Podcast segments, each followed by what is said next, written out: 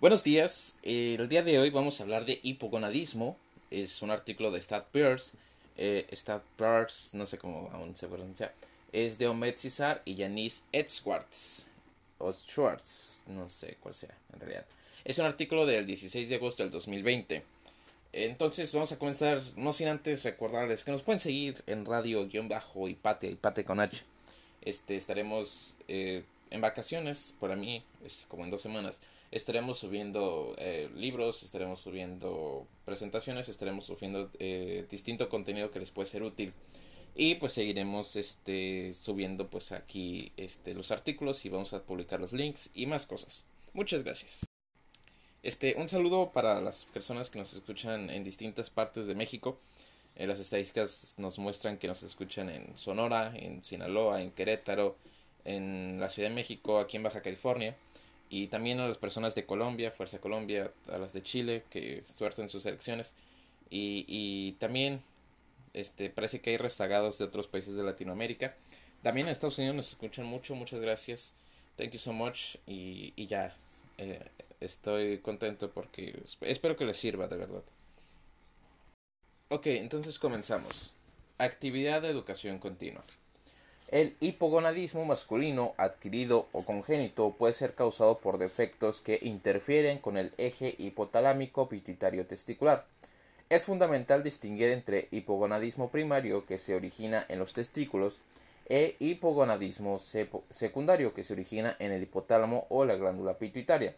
Los síntomas altamente sugestivos de hipogonadismo incluyen erecciones espontáneas disminuidas, tumescencia peniana nocturna disminuida, líbido disminuido y volumen testicular reducido. Esta actividad revisa la evaluación y el tratamiento del hipogonadismo masculino y describe qué pacientes tienen más probabilidades de beneficiarse del cribado. Esta actividad destaca el papel del equipo interprofesional en la mejoría de la atención de los pacientes con hipogonadismo masculino. Eh, el 95% de la testosterona total en los hombres se sintetiza en las células de Leydig del testículo.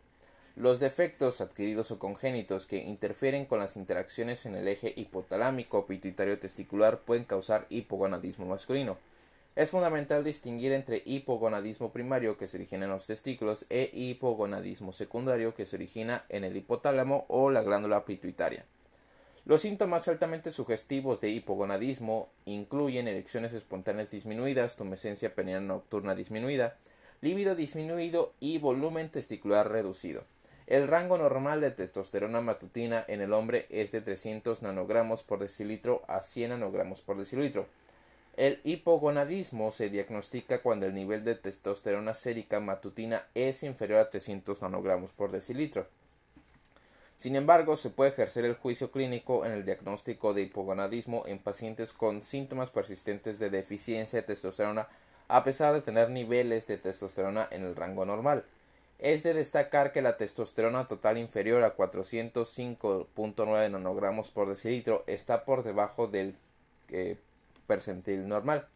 Los hombres mayores deben apuntar a niveles de testosterona entre 500 y 800 nanogramos por decilitro, mientras que los adultos jóvenes pueden eh, tener niveles de testosterona entre 600 y 900 nanogramos por decilitro. Etiología. El hipogonadismo puede deberse a causas congénitas o adquiridas. Los genitales ambiguos, el micropene y la criptorquidia bilateral son signos de deficiencias de, testosterona en varones prepúberes. Las pruebas de cariotipo se realizan en adultos jóvenes para destacar afecciones como el síndrome de Turner y el síndrome de Klinefelter que pueden provocar una deficiencia de testosterona. Algunas causas de hipogonadismo primario incluyen síndrome de Klinefelter, testículos no descendidos, orquitis por parotiditis, hemocromatosis, eh, tratamiento del cáncer y envejecimiento normal. Las causas del hipogonadismo secundario incluyen síndrome de Kalman, trastornos hipofisiarios, VIH, obesidad, cirugía, eh, traumatismo e hipogonadismo inducido por estrés. Epidemiología.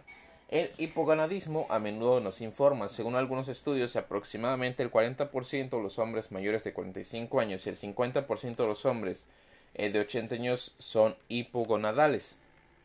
Se ha descubierto que los niveles de testosterona disminuyen en 100 miligramos por decilitro, 100 nanogramos por decilitro cada 10 años. parece no haber relación entre los grupos raciales y étnicos con el hipogonadismo. Fisiopatología. La producción de la testosterona por las células de Leydig testiculares depende de la estimulación por la glándula pituitaria anterior que secreta pulsos de hormona luteinizante LH en la circulación. Cuando la hormona luteinizante se une a sus receptores en las células de Leydig hace que aumente los, los niveles de AMP cíclico. El aumento de los niveles de AMP cíclico impulsa la expresión de dos proteínas, STAR, que es la proteína reguladora aguda de la esteroidogénesis, y la CYP11A1, la enzima de escisión de la cadena lateral del colesterol.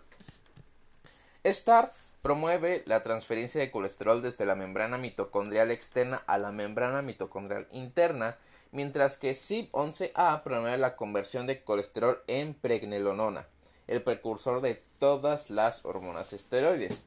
La pregnenolona puede sufrir 17 eh, alba hidroxilación o 17 eh, OH pregnenolona que es ah, ok la pregnenolona, pregnenolona puede sufrir la 17 alba hidroxilación a 17 OH pregnenolona que se convierte en DHEA de dihidroespiandrosterona.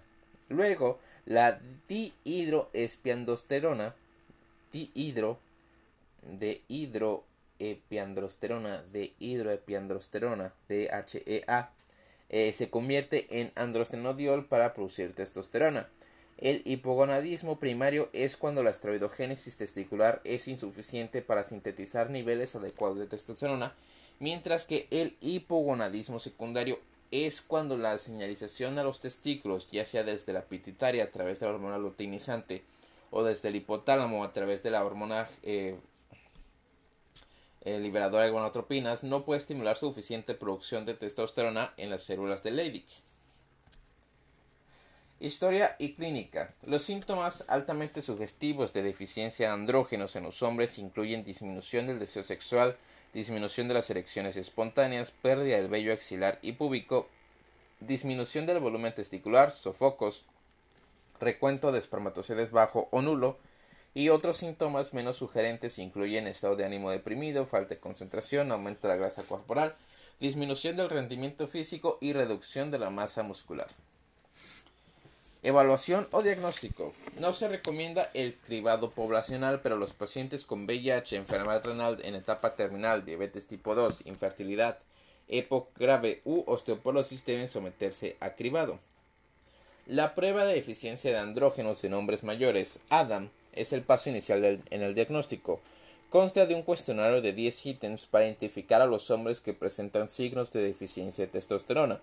Las pruebas de laboratorio iniciales pueden incluir dos mediciones de testosterona sérica temprano en la mañana, de 8 a 10 de la mañana, y si se reducen ambos niveles, pruebas adicionales que incluyen la hormona folículo estimulante, la hormona luteinizante, la prolactina, la hormona estimuladora de la tiroides, eh, la hormona estimulante de la tiroides, T4 libre, tiroxina, vitamina D, hemograma completo, panel metabólico completo, hierro, transferina y cortisol eh, que pueden lograr eh, indicar esta, el hipogonadismo.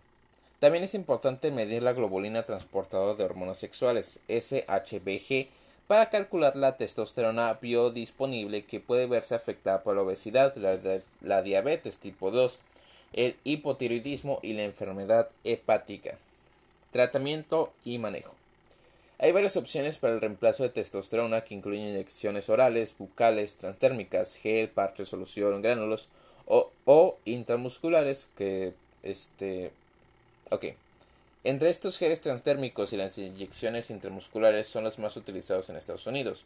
Los geles de testosterona generalmente se recomiendan debido a la preferencia del paciente, el costo, la conveniencia y la cobertura del seguro. La principal ventaja de los geles es el mantenimiento de concentraciones estables de testosterona en suero, lo que da como resultado un alivio, energía y estado de ánimo estables.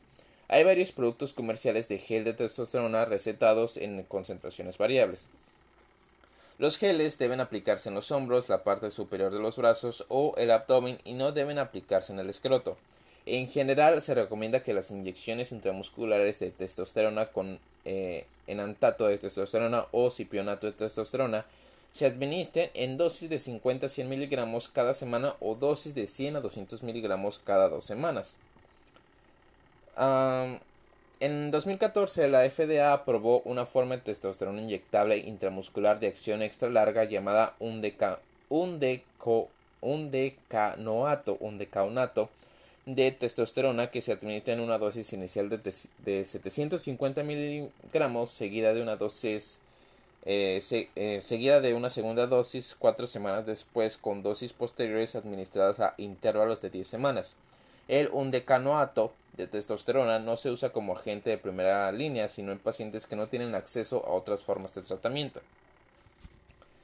las contraindicaciones para la terapia de reemplazo de andrógenos incluyen antecedentes de cáncer de mama, cáncer de próstata, insuficiencia cardíaca no controlada, apnea, obstrucción del sueño no tratada, un hematocrito previo al tratamiento superior al 40%, ok, un hematocrito previo al tratamiento que sea superior al 48%, nódulos prostáticos palpables no diagnosticados, un antígeno prostático específico elevado anteriormente, un nivel elevado de PCA por encima de 3 nanogramos y, y ajá,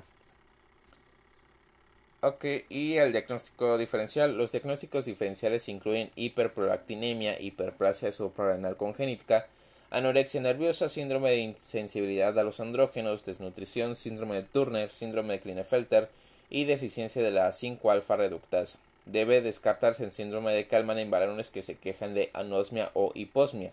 Es necesario descartar masas de las glándulas pituitarias en pacientes que se quejan de alteraciones visuales.